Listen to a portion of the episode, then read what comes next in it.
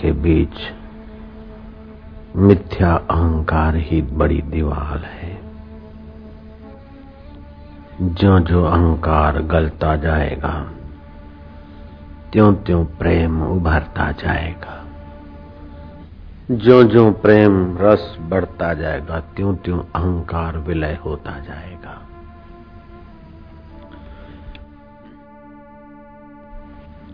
अहंकार को कितना भी धन मिल जाए, कितनी भी सत्ता मिल जाए, फिर भी भीतर से खोखला खाली रहता है।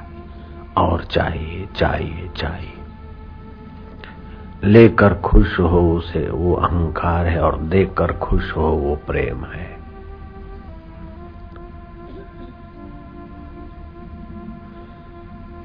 अहंकार विमुढ़ात्मा करता अहमिति मन्येत। अहंकार से जो ठीक तरह से ठगे गए विमुढ़ भी उपसर्ग है, मूर्ता को प्राप्त हुए। अहंकार विमुढ़ात्मा करता अहमिति मन्येत। कितने भी शुभ कर्म करे जब तक ये जीव भाव है, कर्ता भाव है, अहंकार है, तब तक कुछ न कुछ बंधन में जीव बंधा ही रहता है।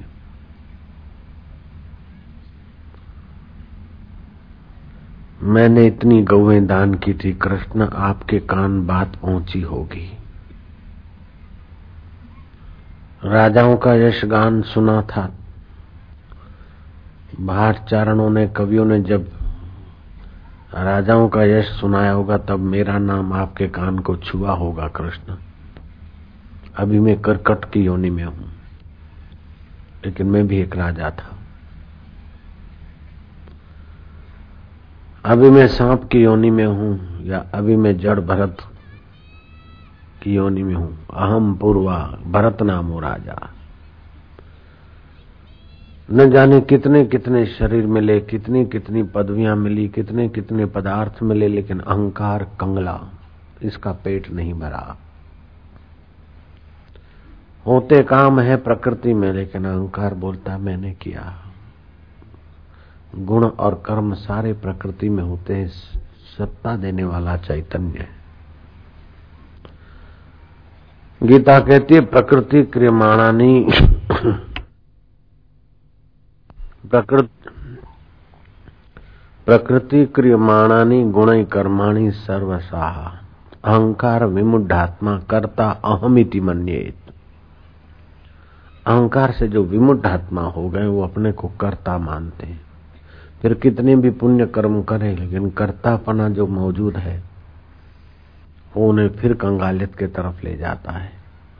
पुण्य भी कंगाल बनाते हैं कि हाँ कर्ता ने पुण्य किया। एक देवे सौ पावे के इच्छा से। अच्छा काम तो किया, पुण्य काम तो अच्छा है, लेकिन कर्ता मौजूद है। मैंने किया है। मैंने दान दिया मैंने पैसे दिए हकीकत में तुम्हारा अपना क्या है? तुम क्या चीज़ लाए थे और क्या ले जाओगे? अपना क्या है? लेकिन कर्ता बोलता है, मैंने दिया है। ईश्वर की सृष्टि की वस्तुओं को अपनी मानने की गलती तो कर ही लेता है। ये मेरा है और ये मैंने दिया है। शरीर तुम्हारा नहीं है। एक तपस्वी ने तप किया अकेले ने तप किया, अकेले में तप किया, तपस्वी ने। अकेले में तप का फल ये हुआ कि सामर्थ्य तो आया, भगवान के धाम में गया।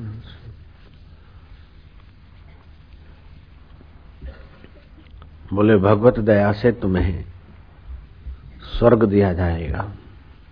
बोले, भगवान की दया की ज़रूरत नहीं, मेरे हक का दो। बोले, आपके हक का तो हिसाब लगाना पड़ेगा फिर। हक का लगा तुमने तप किया है, तुम्हें स्वर्ग मिलेगा, लेकिन तप करने में जो तुमने श्वास लिए, सूर्य के किरण लिए, धरती का अन्न लिया, वातावरण लिया, लोगों से जो सीखे या तप की विधि जिनसे सीखे, उनका सबका हिसाब लगाते तो तुमको लेने के देने पड़ जाएँगे।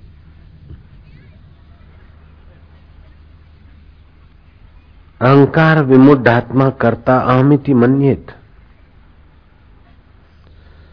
यश्यांत सद अहंकारो न करोति करोति सह अष्टावकर कहते हैं। निरहंकार धीरेण न क्वचित चित कृतम कृतम।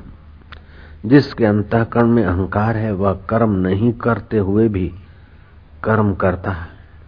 और अहंकार रहित धीर पुरुष कर्म करते हुए भी नहीं करता है। अठारवा अध्याय का उन्तीसवा श्लोक है। अष्टावकर संहिता का और भगवत गीता के तीसरे अध्याय का सत्याईसवा श्लोक है। प्रकृति क्रियमाणानी गुणे कर्माणी सर्वशः अहंकार विमुढ़ात्मा करता अहमिति मनियत। संपूर्ण कर्म सब प्रकार से प्रकृति के गुणों द्वारा किए जाते हैं। परंतु अहंकार से मोहित अंतकरण वाला, अज्ञानी मनुष्य मैं करता हूँ ऐसा मानता है। वहाँ सदगुरु की ज़रूरत पड़ती। अगर सदगुरु नहीं है तो कितने भी अच्छे कर्म करे, कर्म का फल भोगेगा सुख, मैं सुखी हूँ। कर्म का फल भोगेगा दुख, मैं दुखी हूँ, और मैं की असलियत का पता नहीं चलेगा। भटक मुआ भेदू बिना पावे कौन उपाय खोजत खोजत युग गए, पाव कोस घर आए। जो शाश्वत सुख को जीव खोजता है, शाश्वत आनंद को खोजता है, शाश्वत ज्ञान, शाश्वत माधुर्य खोजता है, खोजते खोजते युग बीत गए। लेकिन दिशा, नज़र वो नहीं मिली। नज़र बदली तो निजारे बदले, किस्ती ने बदला, रुख तो किनारे बदले। नज़र सतगुरुओं के सिवा और कौन देगा? मौलाना जलालुद्दीन रोमी शाही ठाट से रहते थे। नवाब का रहन सहन मौलाना जलालुद्दीन के सामने क्या होता है? ऐसे रहते थे, बड़े धनाढ़ी व्यक्ति सब कुछ भोगने के बाद भी लगा कि आखिर क्या है? कुछ भी नहीं है। और खपे खपे की आग लग रही है। जैसे यज्ञ में अग्नि यज्ञ में घी डालने से अग्नि और उभरती है, ऐसे ही इस अहंकार के वासना मय। कुंड में जितना भी डालते हो तो और इच्छाएँ होती और अधिक सुख अधिक सुख अधिक सुख। चाहे फिर कैसा भी दुख मिले परिणाम में, लेकिन अधिक सुख। मज़ा आया जिस चीज़ में अधिक अधिक अधिक करके हाँ ठू हो जाते हैं। फिर फिर से वही गलती करता है अहंकार। एक होता है वास्तविक अहम, वो मिटता नहीं, और दूसरा होता है नकली अहम, उसका पेट भरता नहीं। वास्तविक अहम की पहचान सतगुरु कराते और नकली अहम की पकड़ अज्ञानता से होती। कृष्ण कहते हैं अज्ञान न आवृतम ज्ञानम ते न मोहंती जनतवा। अज्ञान से जिनका वास्तविक मैं आवृत हो गया है, अज्ञान से जिनका ज्ञान ढक गया है, वे मोहित हो जाते मेरे बिना यहाँ नहीं चलेगा, अब मैं यहाँ जाऊँगा, अलकापुरी जाऊँगा। अज्ञान से आवृत हो गया ज्ञान। पतन की जगह ले जाता है। लगता है उत्थान, लेकिन हो रहा है पतन। लगता है कल्याण, आहा। ये खा लूँगा, मज़ा आ जाएगा, ये प्रमोशन मिल जाएगा, मज़ा आएगा, लेकिन आयुष्य का तो पतन हो रहा है। क्या मिला? बड़ी बड़ी तरंगे उछलती है, उन तरंगों पे दौड़ता आदमी की, और दूसरी तरंग। ये अहंकार ऐसा है जैसे चूहे ने ब्रांडी पी ली। शराबी ब्रांडी पी पा के सो गए, बिल में से चूहे निकले और ब्रांडी के दो बूंद गिरी हुई थी। चूहे ने चाट ली और चूहे का खोपड़ा कितना? दो पैर पे चूहा खड़ा हो गया, मुँह छेटने लगा, बुलाओ बिल्ली की बच्ची को बुलाओ। बुलाओ बिल्ली की बच्ची को बुलाओ। ये तब तक उसका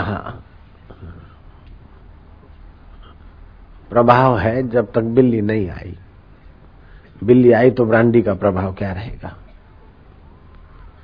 जिस ब्राह्मण, जिस खोपड़ी में वो ब्रांडी का नशा है वो खोपड़ी चोरे चोरा हो जाएगी, बिल्ली आए खा खाली ऐसे मोत रूपी बिल्ली आती है तो धन का अहंकार कहाँ रहता है? सत्ता का अहंकार कहाँ रहता मैं सुंदर हूँ, मैं कितना अच्छा लगता हूँ, सौंदर्य का अहंकार कहाँ रहता है? मैं विद्वान हूँ, मैं बुद्धिमान हूँ, मैं बड़ा वक्ता हूँ। अहंकार कुछ वाहवाही सुनने के लिए दूसरों की प्रशंसा कर लेता है और फिर पूछता है कि मेरा प्रवचन कैसा था? आज मेरा भाषण कैसा रहा? लोगों ने तालियाँ तो बहुत बजाई। ये भी एक अहंकार का ही नमूना है। पहले तो मैं साधारण था, अब एमएलए हुआ, अब फिर मैं मिनिस्टर हुआ। अब मिनिस्टर तो पद भी तो चली गई लेकिन एक्स मिनिस्टर का कागज़ अभी तक मौजूद लेकर घूमता है। मैं मिनिस्टर था। मच्छंद्रनाथ को किसी ने कहा कि इस देश का राजा बड़ा निरहंकारी, बड़ा त्यागी है बड़ा त्यागी महाराज। राजपाट त्याग करके साधु बन गया और गुफा में रहता है। भूख लगती दिन में एक बार बाहर आता है। जो भिक्षा मिलती है, ले जाता है नदी में डुबो के, खारा खट्टा अर्पण करके सादा सुदा खाता है। बड़ा त्यागी महात्मा है। राजा था लेकिन अब महात्मा हो गया है। मच्छिंद्रनाथ ने देखा कि कितने त्यागी है चेक करना पड़ेगा। नगर में रहे, भूतपूर्व राजा अभी महाराज हो गए, भिक्षा लेकर जा रहे। मच्छिंद्रनाथ ने जरा सा थोड़ी टक्कर मारी। भूतपूर्व सम्राट ने कहा कि महाराज, पंद्रह दिन पहले, महीना पहले इतने अंधे नहीं हो सकते थे तुम। अगर पंद्रह दिन महीने महीने पहला ऐसा करते तो आपको पता चलता कि किसको टक्कर मारी। अब तो मैं त्यागी हो गया हूँ। तुम्हें माफ़ कर देता हूँ। मच्छंदर नाथ मंद मंद मुस्कुराए। साथ साथ चले, जोरों से और टक्कर मारा। बोले, तुम टक्कर मार के क्या मेरा अहंकार जगाना चाहते हो? मुझे अहंकार है ही नहीं तो जगेगा क्या मच्छिंद्र नाथ ने कहा, यही भी तो अहंकार है। मुझे अहंकार नहीं, ये भी तो एक अहंकार है। अहंकार तुम कहीं भी चले जाओ, तुम्हारा पीछा नहीं छोड़ेगा। जब तक सतगुरु का ज्ञानमय प्रकाश, ईश्वर की करुणा, कृपा का प्रकाश नहीं मिला। अरे जेल में भी अहंकार पीछा नहीं छोड़ता। बीस साल की सजा आई ताली मत बच बीस साल की सजा आई है सड़ रहा है, आठ साल गुजार बैठा है। जेलर ने दरवाज़ा खोला। कमरे में तो तुम रह रहे हो, बरामदे में इस नए कैदी को रख रहे जेलर नए कैदी को छोड़ के गया, कमरे में रहने वाला बोलता है, क्यों रे वे कोने में बिस्तरा लगा, कितनी सजा है? बोले, छह महीने की। इधर पता नहीं बीस बीस साल की सजा वाले बैठे तो कोई सिक्कड़ लगता है। तो मर्डर करने का भी अहंकार बन जाता है। पूजा का और नमाजों का भी अहंकार है। अबे, कितनी बार नमाज़ पढ़ता बोले, मैं तो दो बार पढ़ता हूँ। बेवकूफ़ है कहेंगे रोजा रखता दो बार नमाज़। अपने अपने तो इतवार की तो पाँचों पाँच नमाज़ पढ़ते हैं। चालू दिनों में तीन तो मैं पढ़ ही लेता हूँ। अहंकार विमुढ़ात्मा करता, अहमिति मनियत। मैं करता हूँ, मैं नमाज़ पढ़ता हूँ। तुम कितने उपवास रखते हो? बोले, मैं महीने में एक, बोले, मैं याद, महीने में तीन रखता हूँ, दो रखता हूँ। ये भी अहंकार। जब पूजा कर रहे हैं और घर में मेहमान आ गया नास्तिक तो पूजा की विधि सुकड़ा लेते। क्या पता इसको बुरा लगे। इसको बुरा लगे, ये डर किसको है? अहंकार को। और भक्त आ जाता है मेहमान तो उस वक्त पूजा का समय लंबा हो जाता है। क्योंकि इसे जचे। इसे जचे और अच्छा कहे। ये ख्वाहिश किसकी है? अहंकार की। बस स्टैंड पे खड़े हैं। भिख मंगा आया। चल कट नहीं देते जा जा। लेकिन संबंधी साथ में खड़ा और भिख मंगा आया तो दस पैसे के बदले दो रुपए दे देते ले, ले जा भाई तू भी मौज कर। क्या नाटक करता है अहंकार? क्या खेल करता है अहंकार? कथा में आए एकदम जुत्तियों में बैठे रहे। एक दिन दो दिन पाँच दिन पच्चीस दिन। महाराज पहचान गए कि तो बड़े सेठ हैं। और जुतियों में बैठते हैं। महाराज ने संदेशा भेजा कि सेठ जी, आगे आके बैठो। बोले, आगे आगे तो अहंकारी लोग बैठे हमें क्या करना आगे बैठ के? भगवान तो सब जानता है। आगे आगे जो बैठे अपने को वीआईपी कहलाने के लिए बैठे अहंकारी लोग भले बैठे हमें तो बस भक्तों के जूतों में बैठने का आनंद है। हमें कोई ही बड़ा कहलाने की इच्छा नहीं है। ये भी बड़ा कहलाने का, अहंकार का एक खेल और भी है। भैया, आप तो बहुत अच्छे आदमी, बहुत बढ़िया। बोले, नहीं नहीं, मैं तो कुछ नहीं, मैं तो कुछ नहीं, मैं तो कुछ नहीं। कह के भी इम्प्रेशन डाल देते कि बहुत बढ़िया है। कुछ नहीं। अहंकार इतना करवटे लेता है, इतना सूक्ष्म सूक्ष्म तर है कि बस ईश्वर के बाद उसी का नंबर लगता है। सूक्ष्मता में ईश्वर के बाद उसी का नंबर लगता होगा। ऐसा वो अहंकार। मुझे अहंकार नहीं है, ऐसा लगेगा, ये भी एक अहंकार है।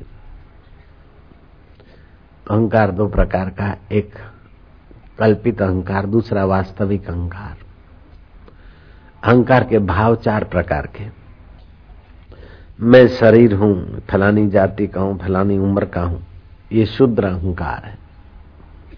बंधन करता है, मैं धनवान हूँ, मैं सत्तावान हूँ, मैं फलान। देह को मैं मानकर जो भी उसके साथ कचरा जुड़ता है, वो सब शुद्र अहंकार है। दूसरा भावात्मक अहंकार है, मैं भगवान का हूँ, भगवान मेरे है। वो इतना खतरनाक नहीं, सुखदायी मैं भगवान का हूँ। भगवान मेरे है।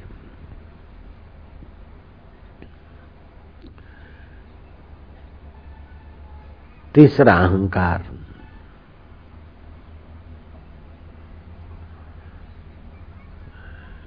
मैं कर्म का करता हूँ, लेकिन करने कराने वाले सत्ता ईश्वर की है।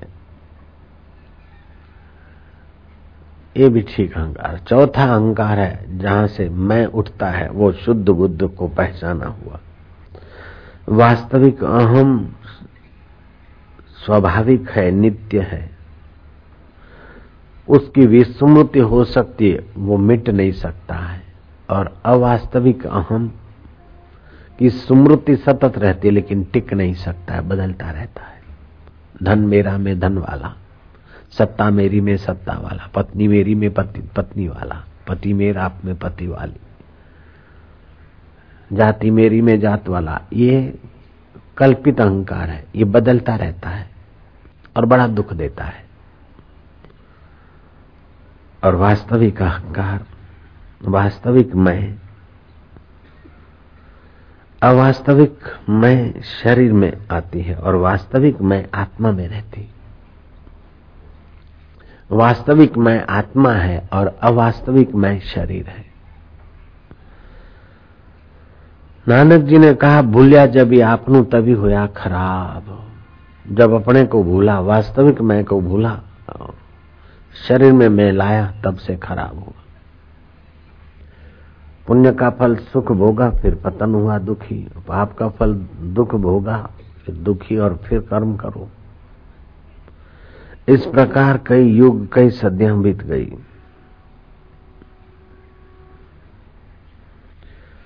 वैसे तो प्रकृति में सब हो रहा है। अन्न खाते हो तो खून तुम नहीं बना रहे हो। प्रकृति की व्यवस्था है खून बनाने की। आप अन्न खाते उसके तीन हिस्से हो जाते हैं। सात्विक, राजस, तामस। सात्विक हिस्से से मन बुद्धि को पोषण मिलता है।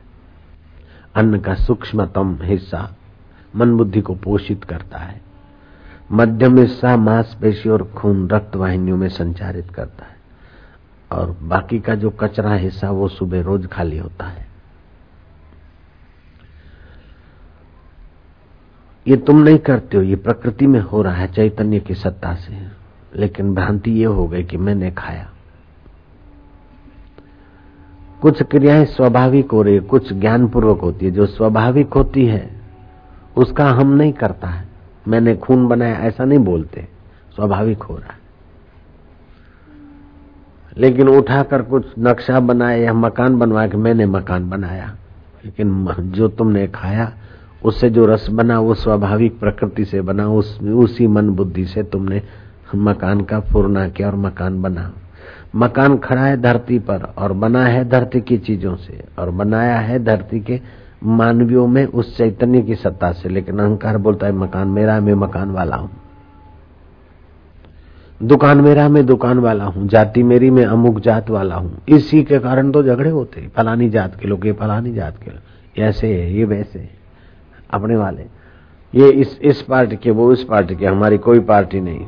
हम कोई पार्टी नहीं जिसकी वो स्वतंत्र हो जाए। किसी पार्टी को नहीं मानते, किसी पार्टी को नहीं माना। अपक्ष है, कोई पक्ष नहीं। कोई पक्ष नहीं, फिर भी वो कोई पक्ष नहीं। अपक्ष भी तो एक पक्ष बन जाता है। ऑटो रिक्शा वाला देखो, अपनी गली गुंची से जब ऑटो रिक्शा ले जाएगा ना तो बजाएगा धत तड़ता तड़ता तड़ता धा धा धा धा धा अब कोई सामने ट्रैफ़िक नहीं है, लेकिन देखेगा, कोई देख रहा है तो बस बैलगाड़ी वाला जब घर के तरफ़ जाएगा, बैलों को पीटेगा दौड़ाएगा बैलगाड़ी को।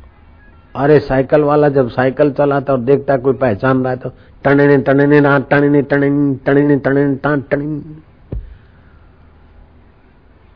बच्चा है, थोड़ा सा समझ आ और दे दो कोई चॉकलेट या पैकेट और उसने जरा खोल दिया तो उसका अहंकार चुप नहीं बैठेगा। माँ माँ माँ, देख देख देख देख, मैं ये कर दिया, मैंने ये कर दिया।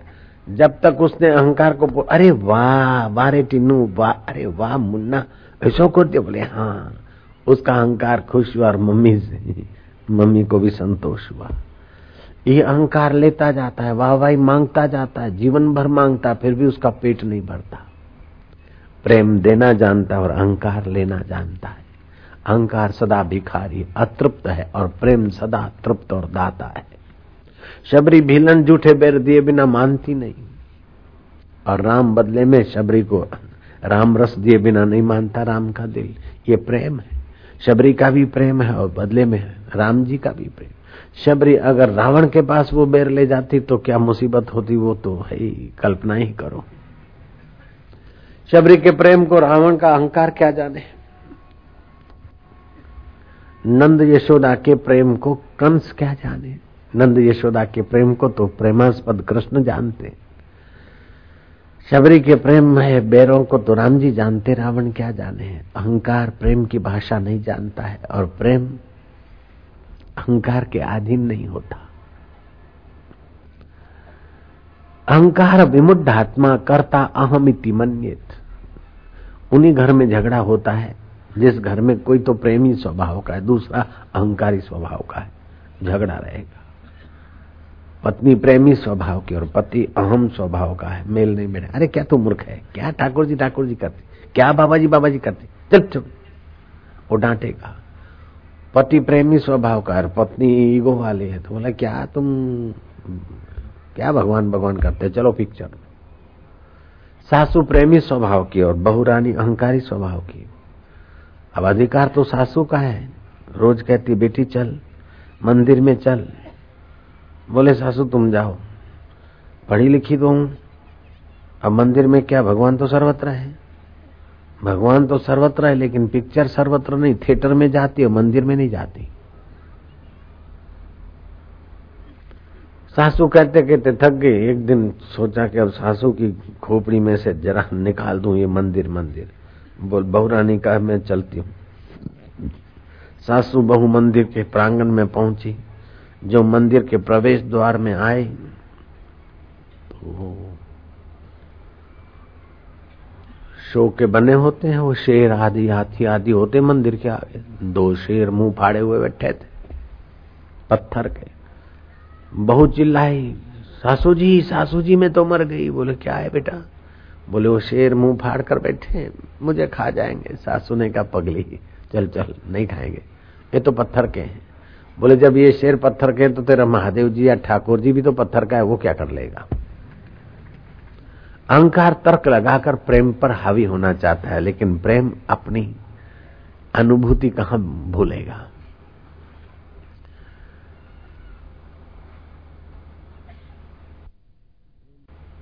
प्रेम न खेतों उपजे, प्रेम न हाट बिकाए राजा चहो, प्रजा चहो, शीश दिए ले जाए।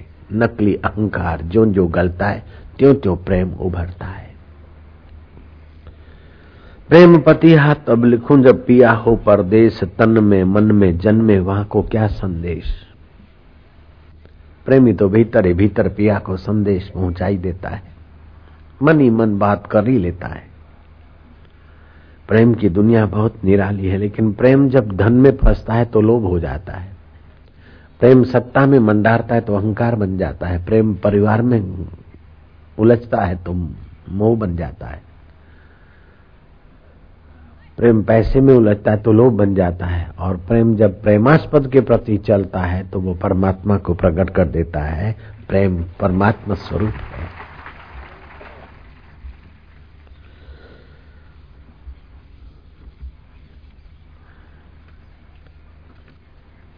प्रेम एक ऐसा आवश्यक औषध है अथवा आवश्यक रसायन है कि सबको ज़रूरत है। अहंकार मेरे परे पने की दीवारें बनाता है, बनाकर प्रसन्न होता है। मान पाने के लिए भागता है अहंकार, लेकिन प्रेम मान देने के लिए तैयार रहता है।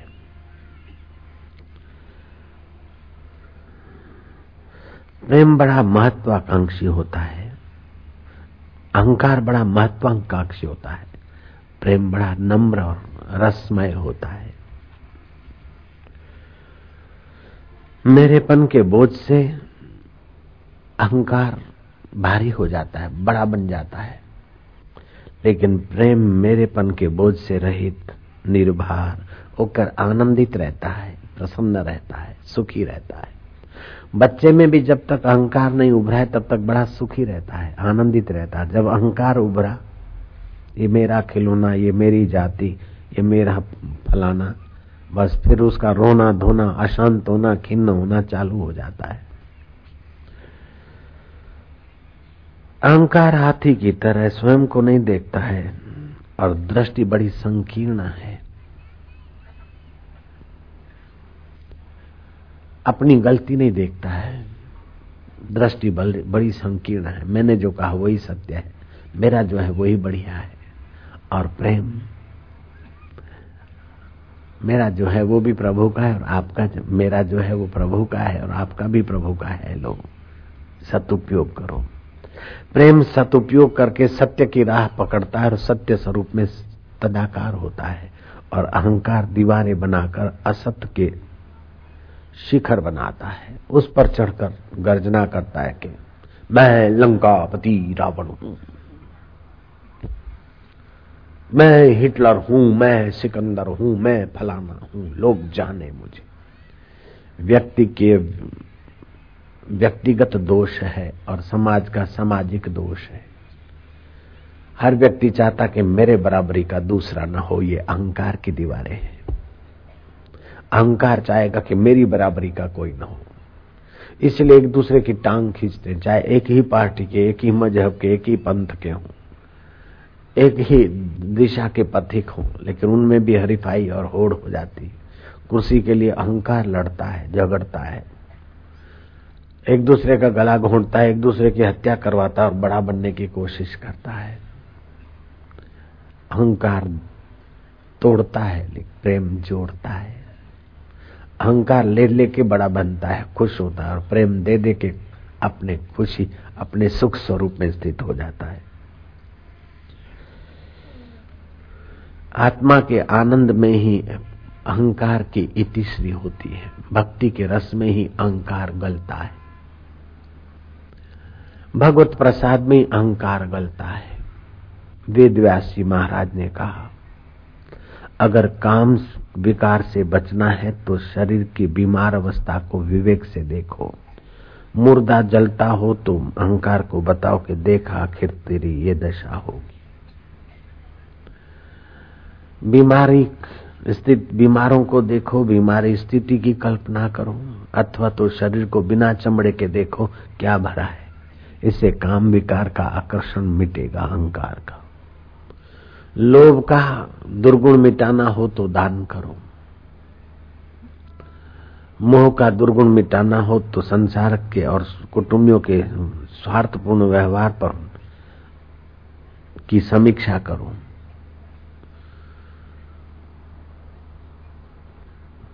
एक एक दोष को मिटाना हो तो वर्षों तक सावधान रहो, समीक्षा करो। लेकिन सारे दोष एक साथ मिटाने हो। व्यास जी कहते हैं तो वो भी उपाय है। एतत् सर्वम गुरुर भक्त्या। धन का अहंकार है तो बड़े धनाढ़ियों को देखो क्या ले गए। सत्ता का अहंकार है तो बड़े बड़े सत्ताधीशों का जरा समीक्षा करो। सौंदर्य का अहंकार है तो बड़े बड़े सुंदरों का, सुंदरियों और सुंदरे कहाँ चले गए देखो। विवेक करके अहंकार मिटाओ। लेकिन ये सारे दुर्गुण एक साथ मिटाने हो तो व्यास जी कहते ए तत् सर्वम गुरुर भक्त्या ये सारे दुर्गुण गुरु भक्ति से, गुरु सानिध्य से, गुरु अनुभव से आराम से मिटते हैं। भगवान कपिल ने माँ देवहूति को कहा कि वासना और अहंकार अजय है। ऐसा कवि कहते हैं, शास्त्रकार कहते हैं। आसक्ति बड़ी दुखदायी है, अजय है, लेकिन वही आसक्ति सत्पुरुषों में हो तो तारने वाली हो जाती है, परम जय दिलाने वाली हो जाती है। गुलाम नबीर जा रहा था, अपने गाँव, जंगल से गुजर रहा था, रास्ते में पुराना कुआ दिखा थोड़ा सा पानी था बारिशों का, जहाँ का तो उसमें चाँद दिखा। गुलाम नबीर कहता यार, तू इधर कैसे? अगर तू कुएँ में पड़ा रहा तो लोग रोजा कैसे खोलेंगे? मैं कोई साधारण आदमी तो हूँ नहीं कि तुझे यहाँ छोड़ के चल दू। मैं गाँव का मुखिया हूँ। वे लोग रोजा नहीं खोल सकेंगे तो फिर मेरे पास आएँगे। मुसीबत में पड़ जाएँगे बेचारे। मैं तुझे ले जाऊँगा। आ जा। भीतर से ध्वनि आया आ जा। बोले, मैं नहीं आता, तू आ। वैसे ही ध्वनि आई, मैं नहीं आता तो। तू कैसे नहीं आता? मैं देखता हूँ। तो भीतर से वही ध्वनि आई। गुलाम नबी ने रास्ता था घोड़ा गांठ बांधी, डाला कुएँ में, घुमा फिरा के कहीं पत्थर में वो घोड़ा गांठ फंस गई। गुलाम नबी ने गड़गड़ी पर रखी रस्सी को, दोनों पैर पनघट पर, या अल्लाह, या हुसैन, या अल्लाह, जर के मारता गया, रस्सा थोड़ा थोड़ा थोड़ा थोड़ा टूटता गया। सांस फुला के या हल्ली करके, या अल्लाह करके धमाक किया। रस्सा टूट गया और गुलाम नबी जा गिरा पीठ के बल, धरती पे। थोड़ी देर मूर्छित हो गया, फिर मूर्छा हटी आँख खुली तो चाँद आकाश में देखा। गुलाम नबी मुँह छेट रहा है, बोले, कुछ भी हो, भले थोड़ा सिर पर चोट लगी, लेकिन तुझे लाके रख दिया ठीक जगह पर। तुझे ठीक जगह पे रख दिया, मैं गुलाम नबीर हूँ अगर मैं तुझे निकाल कर ठीक जगह पे नहीं पहुंचाता तो लोग रोज़े कैसे खोलते? अब हो रहा है प्रकृति में नियति है और कह रहा है कि मैं अगर इसको पढ़ाता लिखाता नहीं तो क्या हाल होता? मैं अगर कमा के इसको नहीं खिलाता तो क्या हाल होगा? अगर मैं चला जाऊँगा तो बच्चों का क्या होगा? मेरे पिता को भी ये पीड़ा रहती थी। मैं आपस में तीन भाई थे, नगर सेठ रहे, बड़े धनाडी थे। लेकिन उनके अहंकार को ये पीड़ा रहती थी कि बड़ा बेटा तो खैर ठीक है, उम्र इसकी ठीक हो गई। इस छोटे का आँसू का क्या होगा? आँसू मल का।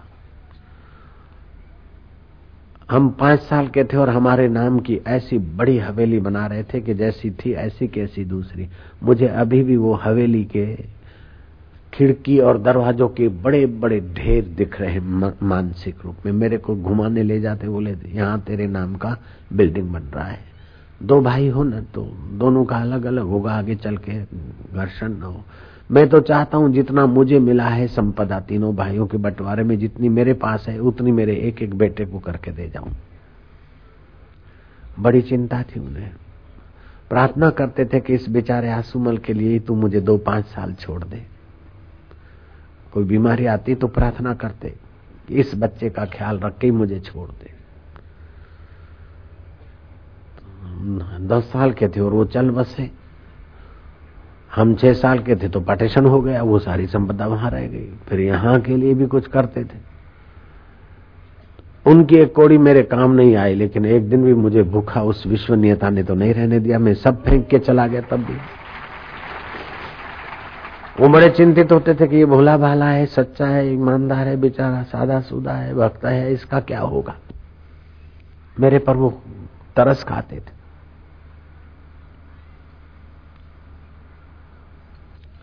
ऐसी तरस खा रहे थे युधिष्ठर महाराज।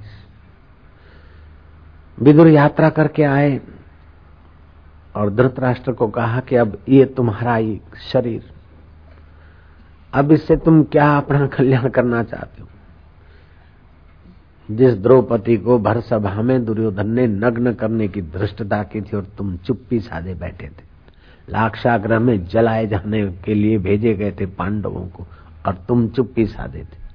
और जिस भीम के लिए तेरा पुत्र ऐसा ऐसा बोलता था। अभी उसी भीम के टुकड़े खाकर तुम्हें शरीर से क्या निचोना चाहते हो, क्या लेना चाहते हो? जैसे कुत्ते को रोटी का टुकड़ा डाल देते, ऐसे ही भीम का टुकड़ा तुम्हें रसोया दे जाते हैं।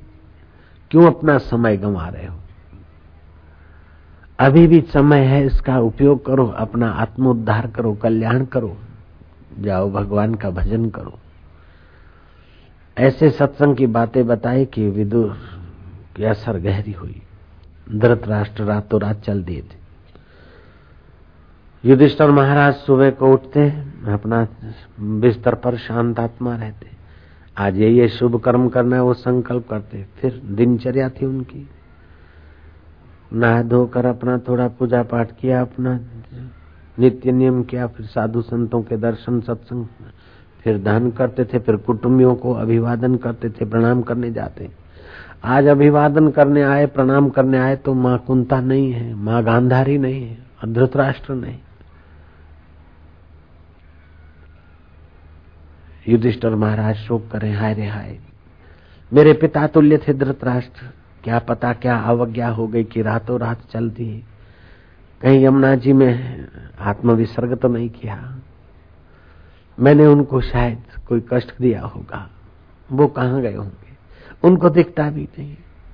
वे कैसे खाएँगे, कैसे रहेंगे, कैसे जिएँगे? अरे, इतने में नारद जी आए। नारद जी ने कहा, वाह है अपना तो उद्धार किया नहीं और लगे हो दूसरे की चिंता करने। अपना तो दुख मिटाए नहीं, दूसरे के दुख मिटाने में दुखी हो रहे हो। उनका प्रारब्ध वो उनके साथ ले गए। वे गंगा किनारे पहुँचेंगे। परमेश्वर का ध्यान करेंगे, मुँह में पत्थर रखकर मौनी बनेंगे और अपना देह पड़े उसके पहले अपने अहंकार को परमात्मा में मिलाएँगे। और तुम, तुम्हारा भय बढ़ रहा है। कितना समय बीत गया राज्य करते करते तुम्हें पता नहीं कि मौत भी आएगी। कब तक दूसरों की चिंता करोगे? अरे, धृतराष्ट्र का क्या होगा? गांधारी माँ का क्या होगा? फलाने का क्या होगा? अपना तो दुख मिटा नहीं और दूसरे के दुख के लिए दुखी हो रहे हो। तुम्हारा क्या होगा, ये तो सोचो। मौत सिर पर नाच रही है कभी गला दबोच ले, कोई पता नहीं। इसका क्या होगा, उसका क्या होगा, जरा ऐसा कर दो, मेरा ऐसा इतना हो जाए।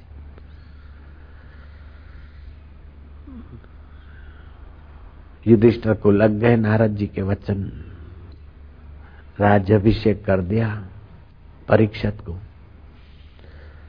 ये अलंकार, ये शाही वस्त्र उतार दिए फटे चित्रे पहने, बाल खोल दिए। पंचाग्नि को अपने अंदर ही समाविष्ट कर दिया। जो हवन आदि करते थे, अब भोजन जो करेंगे, वही पाना है स्वाहा पाना है स्वाहा व्याना है स्वाहा उदाना है स्वाहा समाना है स्वाहा। बाहर के शुभ कर्म सारे अंतरंग ले गए। राजपाट छोड़ दिया। चलते गए चलते गए बद्री का आश्रम बर्फीले से। पाँचों भाई चलते गए।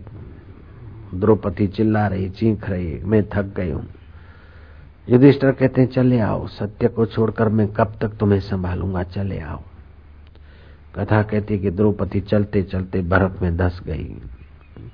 महाराजा युधिष्ठर नहीं रुके, चलते गए। दूसरे भाई ने, तीसरे भाई ने, चौथे भाई ने, सबने बाह पुकारी, थकान पुकारी। युधिष्ठर चलते गए कुत्ता उनके साथ लगा था। बद्री का आश्रम से ऊपर स्वर्गारोहण के इलाके में ऊंचाई को छूने लगे।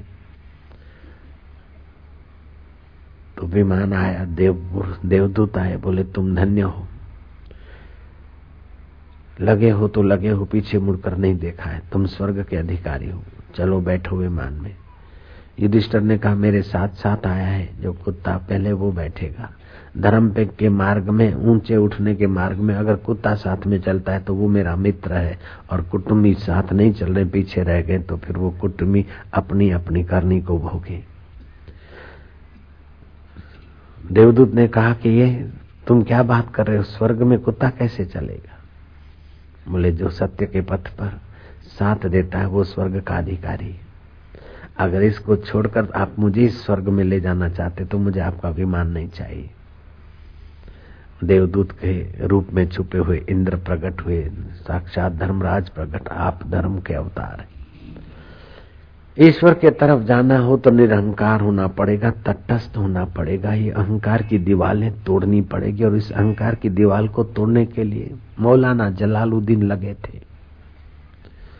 सारा भोगा लेकिन कोई सार नहीं है। अफ़गानिस्तान से किताबें मंगाई, इधर से मंगाई, उधर से मंगाई। खुदा का वर्णन तो है, लेकिन खुदा की अनुभूति का कोई प्रत्यक्ष अनुभूति हो, ऐसा कोई मार्ग नहीं मिल रहा जो कुछ वाक्य जचते थे, वो लिखते थे। संकलन करना, एक पुस्तक बनाने के लिए तैयारी कर रहे थे। अपने बड़े विशाल स्विमिंग पूल के आगे बैठकर सर्दियों की धूप खाते खाते लिख रहे थे। स्याही खुट गई, गए। स्याही लेने को एक परम प्रेमास्पद को पाए हुए महापुरुष आए, क्योंकि मौलाना जलालुद्दीन की ख्वाहिश थी, कोई मिल जाए फकीर, कोई मिल गए, मिल जाए आत्मरामी महापुरुष। उसके शुभ संकल्प ने समस्त बेस को वहाँ पहुँचाया। समस्त बेस ने क्या करा, वो जो हस्तलिखित प्रत्यय थी उठाकर तालाब में डाल दी, स्विमिंग पूल में डाल दी। जलालुद्दीन आया, पूछा कि तुम कौन हो? ये मेरी सारी परतें कहाँ गई? भवों के इशारे से बता कि वो पानी में पड़ी है। तब तो जलालुद्दीन रोमी कुपित हुए कि तुमने क्या करा? मेरी वर्षों की कमाई, जीवन भर की कमाई तुमने मिट्टी में मिला दी, पानी में डुबा दी। तुम क्या हो? कौन हो? कैसे आदमी हो? वो महापुरुष मुस्कुराया कि तुम्हारे जीवन भर की यही कमाई है। मैं लाए देता हूँ, जंप मारा पानी में। योग शक्ति का अनुसंधान किया, परते उठाकर धर दिया हाथ में। जलालुद्दीन देखकर दंग रह गया कि महाराज का तो शरीर भीग गया, लेकिन ये हस्तलिखित लिपियाँ जो की त्यों सुखी। जिस पुरुष की खोज थी, वही पुरुष मिले चरणों में गिरे। उपदेश दीजिए। तब समस्त बेज ने कहा, न बन मुल्ला, न बन काजी, न रख रोजा, न मर भूखा। अगर है शौक मिलने का तो हरदम लो लगाता जा। न जा मक्के, न जा काशी। न पढ़ कलमा न न बन पंडित। अगर है शौक मिलने का तो हरदम लो लगाता जा। तस्बी तोड़ किताबें फेंक पानी में। अगर है शौक मिलने का तो हरदम लो लगाता जा। मिल गई गुरु की कृपा, अहंकार विलय हुआ। और वास्तविक मैं में स्थिति हुई। उन्होंने किताब लिखी। उस किताब का अनुवाद किया माधव तीर्थ महाराज ने। मौलाना जलालुद्दीन कहते, तू पचास वर्ष की निष्कपट भक्ति से भी दो क्षण साधु का संग ज़्यादा हितकारी। पचास वर्ष से तुम कर्म करते हो, लेकिन कर्म का कर्ता बने रहते हो, शुभ अशुभ का कर्ता बनते रहते हो। अगर शुभ अशुभ नहीं करते हो तो आलसी बन जाते हो, लेकिन मैं आलसी हूँ, ये मैं भी बना रहता है। मैं आलसी नहीं हूँ, मैं कर्मठ हूँ, ये भी मैं है। मैं अपना रूप बदलता है, रंग बदलता है, लेकिन मैं अपने आप को पूरा ईश्वर में नहीं मिला पाता है। महल की छत पर टप टप टप आवाज़ आया। बिल्क का सम्राट कहता है कि कौन नादान सम्राट की महल पर घूम रहा है। इस मध्य रात्रि को। गैबी आवाज़ आए कि मैं हूँ। कौन तू है? मुझ जैसे बिल्क के सम्राट इब्राहिम की छत पर तू कौन पाए? घुस गया। कौन है? क्या कर रहा है? छत पर ऊँट खोज रहा हूँ। ऊँट खोज रहा है? मेरी छत पर ऊँट खोज रहा है? पागल है तू। सम्राट की छत पर ऊँट मिल सकता है? गेबी आवाज़ ने कहा, जब ललनाओं के हाड़ मास चाटने चूसने में सुख मिल सकता है। तख्त पर बैठकर मैं बड़ा राजा हूँ, अहंकार सजाने में सुख टिक सकता है तो छत पे ऊँट भी तो टिक सकता है। लग गया वचन खोजो कोई गैबी आदमी है। लेकिन वो फकीर तो चल दिए थे। दिन भर राजकाज हो रहा है। अहंकार सजाने से अगर सुख टिक सकता है तो छत पे ऊँट भी टिक सकता है। हाड़ मांस चाटने, चूसने से सुख टिक सकता है तो छत पे ऊँट टिक सकता है। इस भोग वास्तवों में समय बर्बाद करने से सुख टिक सकता है तो छत पे ऊँट भी टिक सकता है। वही उनका मानसिक रिपीटेशन उनके दिल दिमाग को झकझोर रहा था। इतने में दोपहर का समय हुआ, एक फकीर आकर टांग पे टांग चढ़ा के सामने बैठ गया। बिल्क के सम्राट ने कहा, महाराज, ये कोई सराया नहीं राज दरबार है। ठीक से बैठो फकीर। फकीर ने कहा, तेरे पहले कौन था? बोले, दूसरा कोई राजा था। उसके पहले बोले, और था। उसके पहले बोले, और फलाना राजा था। उसके पहले बोले, इतिहास के मुताबिक फलाना था। तो तुम सदा रहोगे? बोले, नहीं, हम जाएँगे तो या तो मेरा बेटा बैठेगा या तो और कोई आएगा। बोले, वो सदा रहेगा? बोले, वो भी जाएगा। तो बोले, जो आ, आकर गए हैं और जो बैठे वो भी जाने वाले हैं, जो आके बैठेंगे वो भी जाने वाले तो सराया किसको कहते हैं? What of meaning the Saraiya what of meaning the motel hotel बोले, महाराज, जब ये मोटल है, सराया है तो आप ही बैठिए, संभालिए, मैं जाता हूँ भारत के किसी महापुरुषों के चरणों में अहंकार विलय करके सत्य को खोजूँगा का सम्राट, भारत आया, सन्यास लिया। सोचा कि दान का माल देने वाला तो दान करके अपना मना लेता, लेकिन लेने वाला बंधन में आ जाता है। लेने वाला क्यों ले? मैं तो लकड़ियाँ काटूँगा, भारी बेचूँगा। अपनी कमाई करके खाऊँगा, मज़े से डकार दूँगा। लकड़ियाँ करता, खजूर और रोटी खाता बिल्क का सम्राट। अपनी कमाई, पसीने की कमाई, लेकिन अभी तक परमात्मा की अनुभूति नहीं हुई। पहले सम्राट था, अभी सन्यासी है। पहले राज्य का खाता, लोगों का खाता, अभी अपना खाता, लेकिन है खाने वाला मौजूद। करकसर से खाता हूँ और बचता है तो महीने में अमावस्या या पूनम के दिन भंडारा कर देता हूँ। पहले राज्य करता था, अभी भंडारा कर रहा है। कर तो ज़रूर रहा है। अहंकारी कुछ नहीं करते हुए भी सब कुछ कर रहा है और निरहंकारी, ब्रह्मवेता सब कुछ करते हुए भी कुछ नहीं करता। कृष्ण सब कुछ करते हुए कुछ नहीं करते हैं। सब कुछ भोगते, कुछ नहीं भोगते हैं। और कंस इतना नहीं भोगता, फिर भी सब कुछ भोग रहा है। देह को मैं माना, बस फंसे। मिथ्या अहंकार में जुड़े तो मुसीबतों के बस परिवार आएगा। अहंकार की दृष्टि संकीर्ण होती है। आत्म अज्ञान से शुद्ध अहंकार पनपता है और आत्मज्ञान से शुद्ध मैं की मुलाकात होती। अभी तक हृदय में तृप्ति नहीं हुई, पूर्णता का अनुभव नहीं हुआ। कई उपासनाएँ की, कई पापड़ वेले। आखिर देखा के बिना पहुँचे हुए सदगुरु के कोई मार्ग नहीं है। खोजते खोजते एकांत शांत में रहने वाले एक ब्रह्मवेता महापुरुष के पास गए, बोले, महाराज, मैं बिल्क का सम्राट था, अभी मैं सन्यासी हो गया। अभी मुझे यह है कि मैं अपना हक का खाता हूँ, ये अहंकार अभी तक नहीं गया। सुना है कि हमारे और खुदा के बीच अहंकार ही तो दीवाल है। हमारे और ईश्वर के बीच अहंकार ही तो मुसीबत है, और सारी मुसीबतें, सारे कष्ट अहंकार के कारण आते सारे दुख अहंकार के कारण सारी जिम्मेदारियाँ अहंकार के कारण। पहले अहंकार होता है, बनता है। मैं डॉक्टर हूँ तो मरीज़ को देखना कर्तव्य आ जाता है। मैं आरटीओ ऑफ़िस में हवालदार हूँ तो यातायात नियंत्रण करने का ज़िम्मेदारी आ जाता है। मैं बेटा हूँ तो बाप का श्राद्ध करने का कर्तव्य आ जाता है। मैं फलानी बैंक में सर्विस करता हूँ तो हाजिरी पुराने का कर्तव्य आ जाएगा। मैं फलानी फैक्ट्री का मालिक हूँ तो फैक्ट्री की जाँच करने का कर्तव्य सिर पर बिल्कुल आ जाएगा। अब मैं ब्रह्म हूँ तो सारे कर्तव्य पूरे हो गए। शुद्ध मैं, में आ गए तो सारे कर्तव्य पूरे हो गए। तो बोले, संत का भी तो कर्तव्य, संत भी कर्तव्य करते नहीं, संत कर्तव्य नहीं कर रहे। जो शुद्ध मय में जगे, वे महापुरुषों का कोई कर्तव्य नहीं होता। उनका स्वनिर्मित विनोद मात्र होता है। ब्रह्मवेताओं का स्वनिर्मित विनोद और संसार का भला होता है। जो अहंकार से संसार का भला करते वो क्या खाक भला करेंगे? अपना भला का तो पता नहीं, वो संसार का भला करने चल पड़े हैं। हज़ारों लोग भला करते हैं, फिर भी संसार तो दुखी का दुखी परेशान का परेशान है। अगर सचमुच में कहीं भला होता है तो जिन्होंने अपने आप का भला कर लिया है, उन्हीं महापुरुषों के द्वारा ही संसार का सचमुच में भला होता है।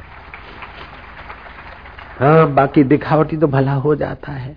चलो इस भैया ने पुलिया बना ली, इस भैया ने कपड़े दे दिए, इस भैया ने ये कर दिया। चलो, ठीक है। लेकिन ये तो है, सपने की चीज़ें दी हुई, ली हुई। किसी ने भोजन करा दिया, दूसरा सेठ आया, उसने शरबत पिला दिया कैदियों को, तीसरा सेठ आया, उसने जोराब दे दिए सर्दियों में। लेकिन अहंकार रहित सच्चा सेठ आया फकीर। राजा को सत्संग सुनाकर शिष्य बना लिया, जेल की कुंजी ले ली। कैदियों को बोला, किसी ने तुम्हें भंडारा खिलाया, किसी ने तुम्हें जोराब दिए और शाल दी, किसी ने तुम्हें शरबत पिलाया गर्मियों में, मैं वो चीज़ नहीं देता हूँ। ये मैं कुंजी दे रहा हूँ और सामने ताला है। लगाओ और अपने अपने घर जाओ। बताओ किसका भंडारा बढ़िया? जिसने मिठाई दी वो बढ़िया कि जिसने जोराब दी वो बढ़िया कि जिसने कुंजी और ताला दिखा दिया, कुंजी पकड़ा दी। सदगुरु कुंजी पकड़ाते, जीवात्मा चौरासी के जाल से निकल जाता है। रुपया पैसा देने वाले सेठ या और चीज़ें देने वाले दाता अपनी अपनी जगह पर, ठीक है थैंक यू धन्यवाद। लेकिन ब्रह्म वेता तो परम पूजनीय होते हैं, जो अहंकार रहित हो गए। शुद्ध मय में जिनकी स्थिति हो गई, वे तो परम पूजनीय। हम लोग लिखते हैं ना गुरुदेव को परम पूजनीय, प्रातः स्मरणीय पूज्य पाद आदि। ऐसे पूज्य पाद परम पूजनीय के पास बिल्क का सम्राट इब्राहिम पहुँचा। महाराज, मेरा अहंकार ले लो। सारी बात महाराज ने सुनकर कहा कि अच्छा कल सवेरे चार बजे आई हो सवेरे के चार बजे मैं आऊँगा। जाते जाते महाराज ने कहा सुन, वो जो अहंकार है ना, तुझे दुख देता है, वो लेकर आना। ऐसा नहीं कि भूल के आवे। मिलकर अरे, सोचा कि गजब महात्मा है, अहंकार लेकर आए, भूल कर नहीं आना। ही क्या भूलने की चीज़ है? ये तो साथ में रहता है। हाँ बाबा, नहीं भूलूँगा, ले आऊँगा। सुबह चार बजे आए, बाबा जी बाहर आए, हाथ में डंडित बोले, अरे, खाली आया कि लेके आया? बोले, लेके आया हूँ तो ला दे दे। बोले, दे दू? हाँ देगा, नहीं तो क्या है? दे। महाराज, कैसे दू? बोले, कहाँ रहता है अंकर बोले, भीतर रहता है। बोले, भीतर रहता तो ये जानता नहीं, निकाल उसको, चल। बैठ बैठ, निकाल। बोले, महाराज, कैसे निकालू? बोले, जैसे कह, जैसे घुसता ऐसे निकाल। देखती आँखें, मैं देख रहा हूँ।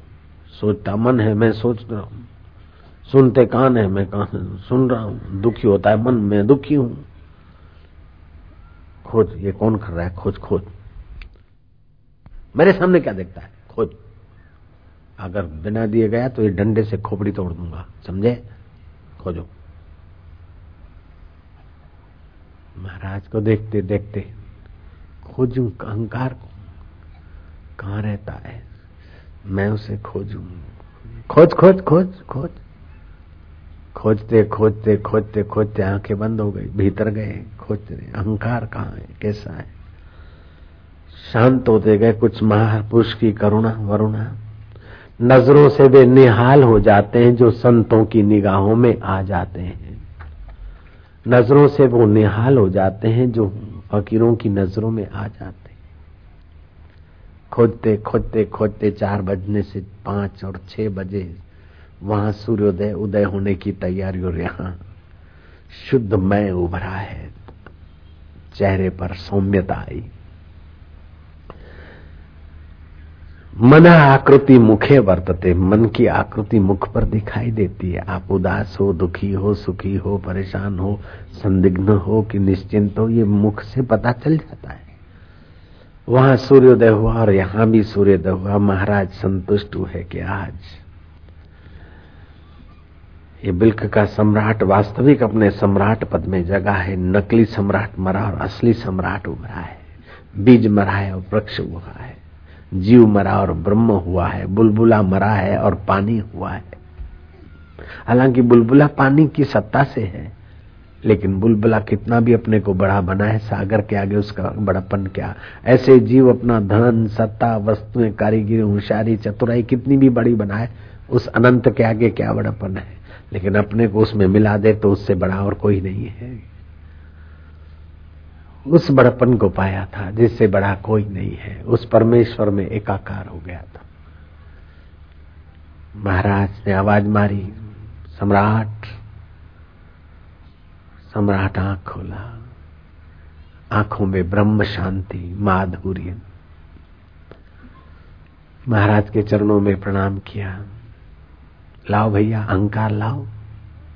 बोले, महाराज, जब असावधान थे तो इसका बड़ा ज़ोर था, लेकिन सावधान होकर खोजा।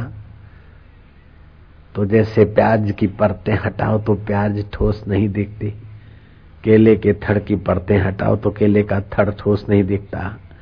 ऐसे विवेक से देखा तो महाराज है ही नहीं। जैसे लूण की पुतली सागर देखने जाए, सागर को खोजने जाए निमक की पुतली तो क्या हाल होगा महाराज? ऐसे ही मेरी मति का हाल हो गया है। मति उसको नहीं देख सकती है, लेकिन जो मति को देखता है, मैं शुद्ध बुद्ध था, मुझे मालूम न था। नाहक हक से मैं जुदा था, मुझे मालूम न था।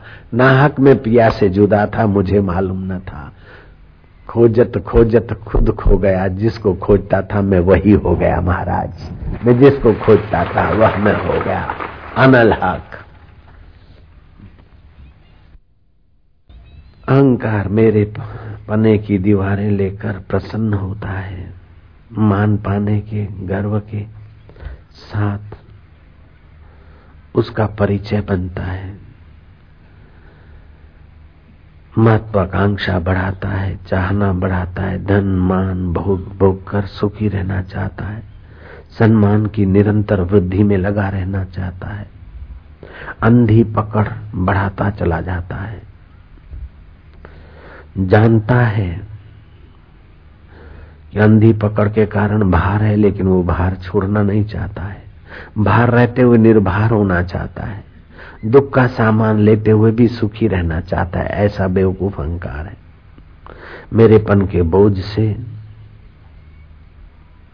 धर्म की ऊंचाई को नहीं छू सकता है, लेकिन प्रेम धर्म की ऊंचाई में को छूता है तो क्या? प्रेम तो धर्म की ऊंचाई के साथ एक कर देता है।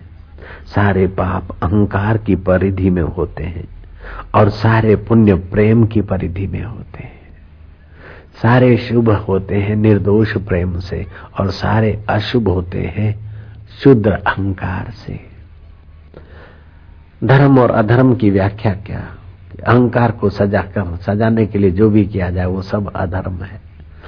और प्रेम स्वरूप परमात्मा में सराबोर होकर जो भी होता है, वो सब धर्म है।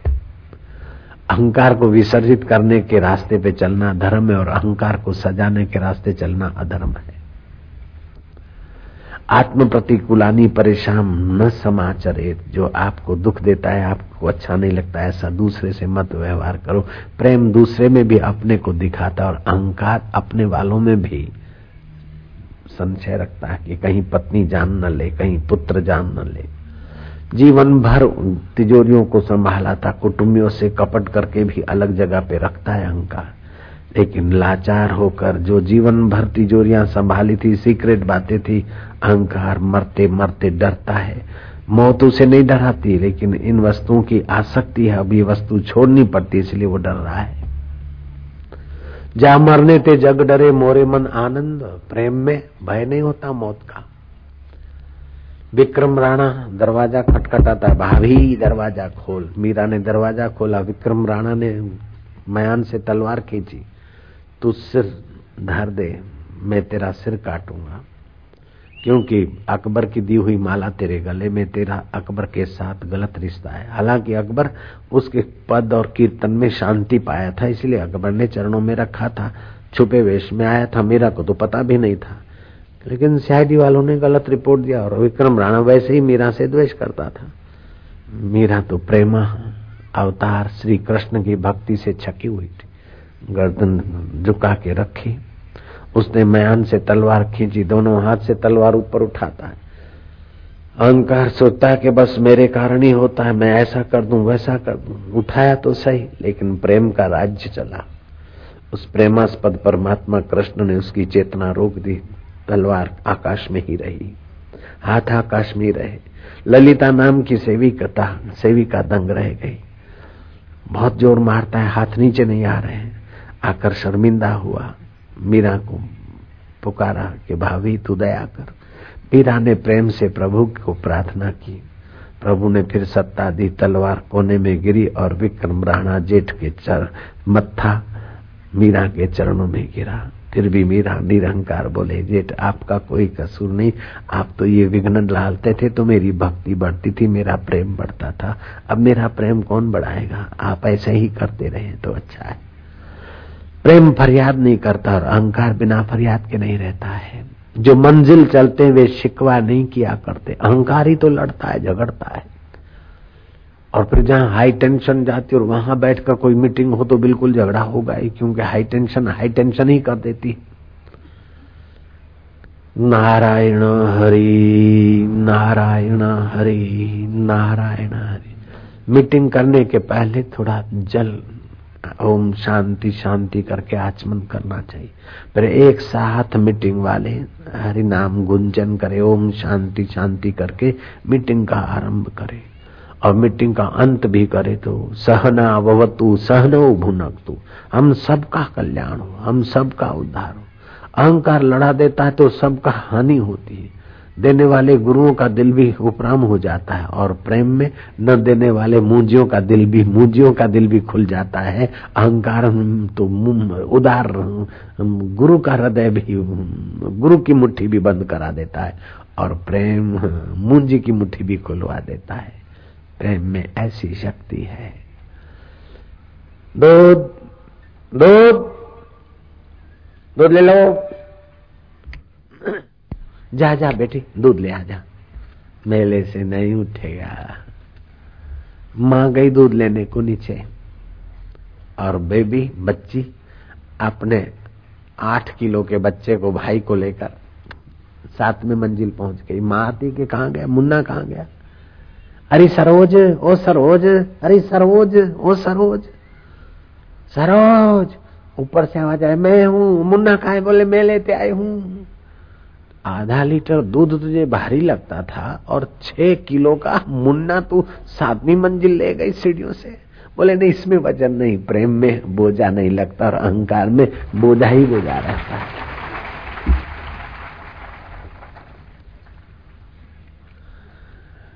माँ बच्चे को स्नेह करती है, रात जगती है, अपने शरीर के रक्त को दूध के रूप में बदलकर बच्चे को पिलाती है।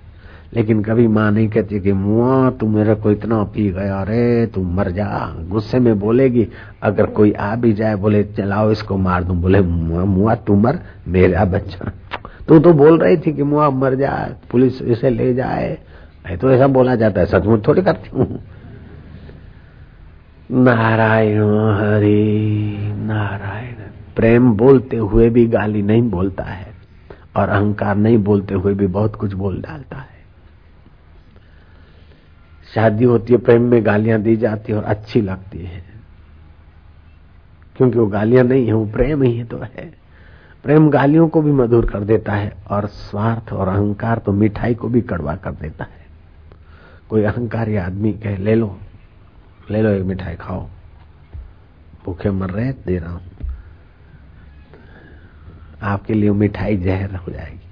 और प्रेम में आप ही दो किलो मिठाई लाए और फिर वो किसी प्रेमी संत अथवा भगवान के आगे धरा, और फिर आप ही मेरे को दीजिए, भैया मेरे को दीजिए, भैया मेरे को दीजिए। प्रेम में मांगना भी आनंद है, और अहंकार में देना भी मज़ा नहीं आता। प्रेम हर वस्तु को मधुर बना देता है, क्योंकि उस परम मधुरता से उड़ा है। प्रेम न खेतों उपजे, प्रेम न हाट बिकाए, राजा चहो, प्रजा चहो। अहम दिए ले जाए। एक प्रेमी साधक था नर्मदा किनारे झोंपड़ी बनाकर अनुष्ठान कर रहा था। नारद जी वहाँ से पसार हुए। पहले एक तपस्वी का डेरा आया। तपस्वी से पूछा, क्या चाहते बोले, चालीस साल हो गए, जटाएँ धरती को छू रही जा रहे हो भगवान के पास तो जरा पूछ लीजिए कि कब मिलोगे? फिर नारद जी उस प्रेमी भक्त के पास से गुजरे। बोले, तुझे कुछ पूछना है? तपस्वी ने ऐसा पूछा, बोले, अगर महाराज मेरे लिए बातचीत हो सकती है तो कर लीजिए कि आप कब मिलेंगे? छह महीने के बाद नारद जी उसी रूट से लौटे। तपस्वी को बताया कि भाई, जैसे तू साधना करता है, जैसा तप जब करता है, तुझे दो जन्म और लेने पड़ेंगे, तीसरे जन्म में प्रभु मिलेंगे। तपस्वी के हाथ की माला गिर गई। हार्ट फेल होना बड़ी बात नहीं, श्रद्धा फेल होना बहुत घाटे की बात। तपस्वी की श्रद्धा फेल हो गई। नारद जी ने सोचा कि ये तो भाई, किसी की हत्या करने से भी ज़्यादा पाप हो गया। श्रद्धा बढ़ाना तो पुण्य है, किसी की श्रद्धा तोड़ना तो महापाप है। अब इसको तीसरे जन्म में भगवान मिलेंगे, ये बात सुनकर इसका तो श्रद्धा फैल हो गया। उस भगत को बताऊँगा तो वो स्वयं भी फैल हो जाएगा।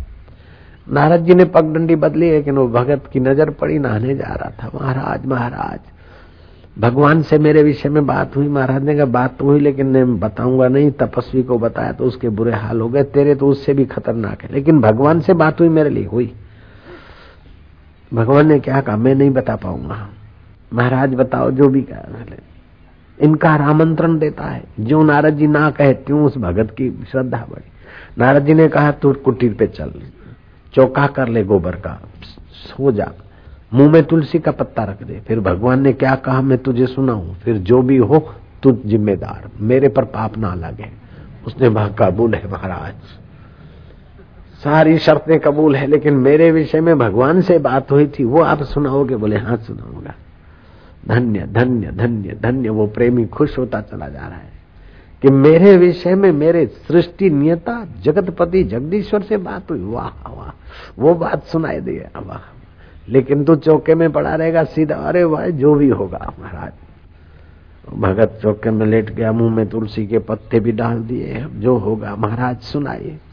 महाराज का एक पैर चौखट में, एक पैर बाहर, बोले, नारायण नारायण नारायण, तेरे विषय में बातचीत हुई भगवान ने कहा कि जिस ढंग से तू कभी छुट कर फुट कर उपासना करता है, छुट्टियों के दिन में आता है, अनुष्ठान करता है, छुट्टियों के दिन में जब ध्यान करता है, ऐसी फुटकर तेरी साधना, अगर ऐसी चलती रही फुटकर फुटकर तो जितने पीपल में पत्ते हैं, उतने जन्मों के बाद तेरी मेरी मुलाकात हो सकती है।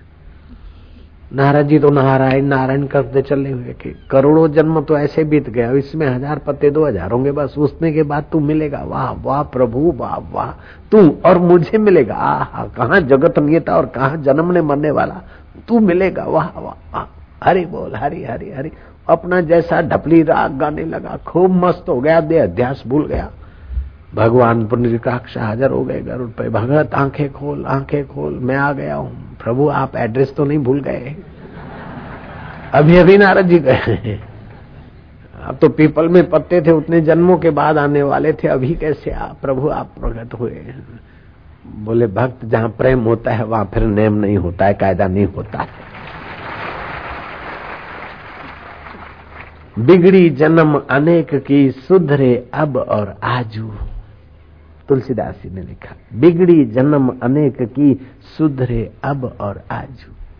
तुलसी होई राम को राम भजू, तज को समाज, ईश्वर का होकर ईश्वर को भजे अपने में प्रेम होता है, जिसको आप अपना मानते उसके प्रति प्रेम हो जाएगा।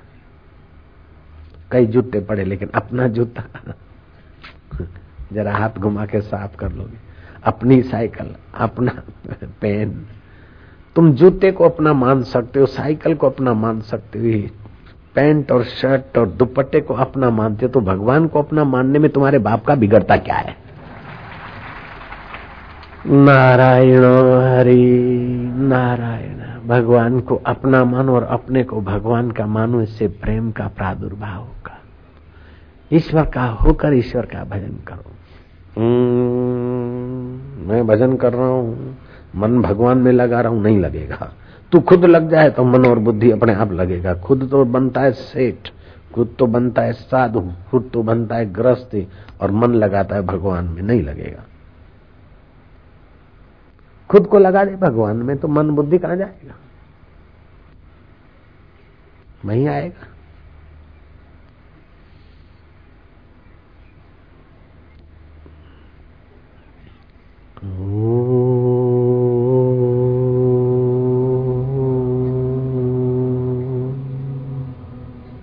अहंकार रहित बालक तोतली भाषा बोलता है, ग्रामरिकल गलतियाँ बोलता है, तभी भी प्यारी लगती और अहंकार से मंजी, अहंकार से भरी, मंजी हुई भाषा भी कोई भाषण ठोकता है तो लगता है कि कब पूरा करेगा, जान छोड़ेगा।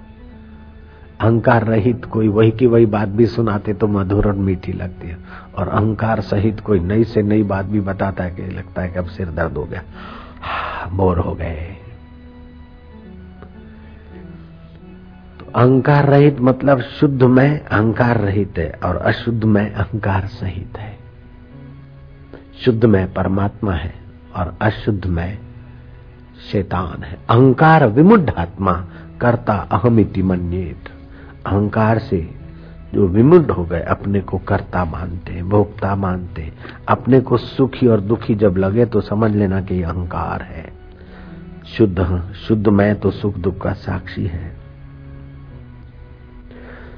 विपरीत भावनाएँ स्वयं मनुष्य ने की है, अतः मिटाने में भी स्वयं मनुष्य को ही प्रयत्न करने पड़ेगा। प्रकृति की चीज़ों से माना हुआ संबंध अशुद्धमय है और परमात्मा से माना हुआ संबंध शुद्धमय है। वास्तव में आपका परमात्मा के साथ ही पक्का संबंध है। प्रकृति के साथ आपका संबंध टिक नहीं सकता। माना हुआ है, मैं बच्चा हूँ, अब कहा है बच्चा? मैं किशोर हूँ, मैं जुआन हूँ, अब कहा है जुआनी मैं बूढ़ा हूँ। मृत कुछ दिनों के बाद मुर्दा बन जाएगा, फिर और कोई जीव हो जाएगा। तो प्रकृति के साथ अगर मैं को जोड़ दिया तो अहंकार है, और परमात्मा के साथ मैं को जोड़ दिया तो आह, शुद्ध मैं है, परमात्मा है। परमात्मा अपरिवर्तनशील है और प्रकृति परिवर्तनशील है। बदलने वाली चीज़ों के साथ मैं को जोड़ा तो मुसीबत चालू हो गई और अबदल साक्षी के साथ अपने मैं को जोड़ा तो बेड़ा पार हो गया।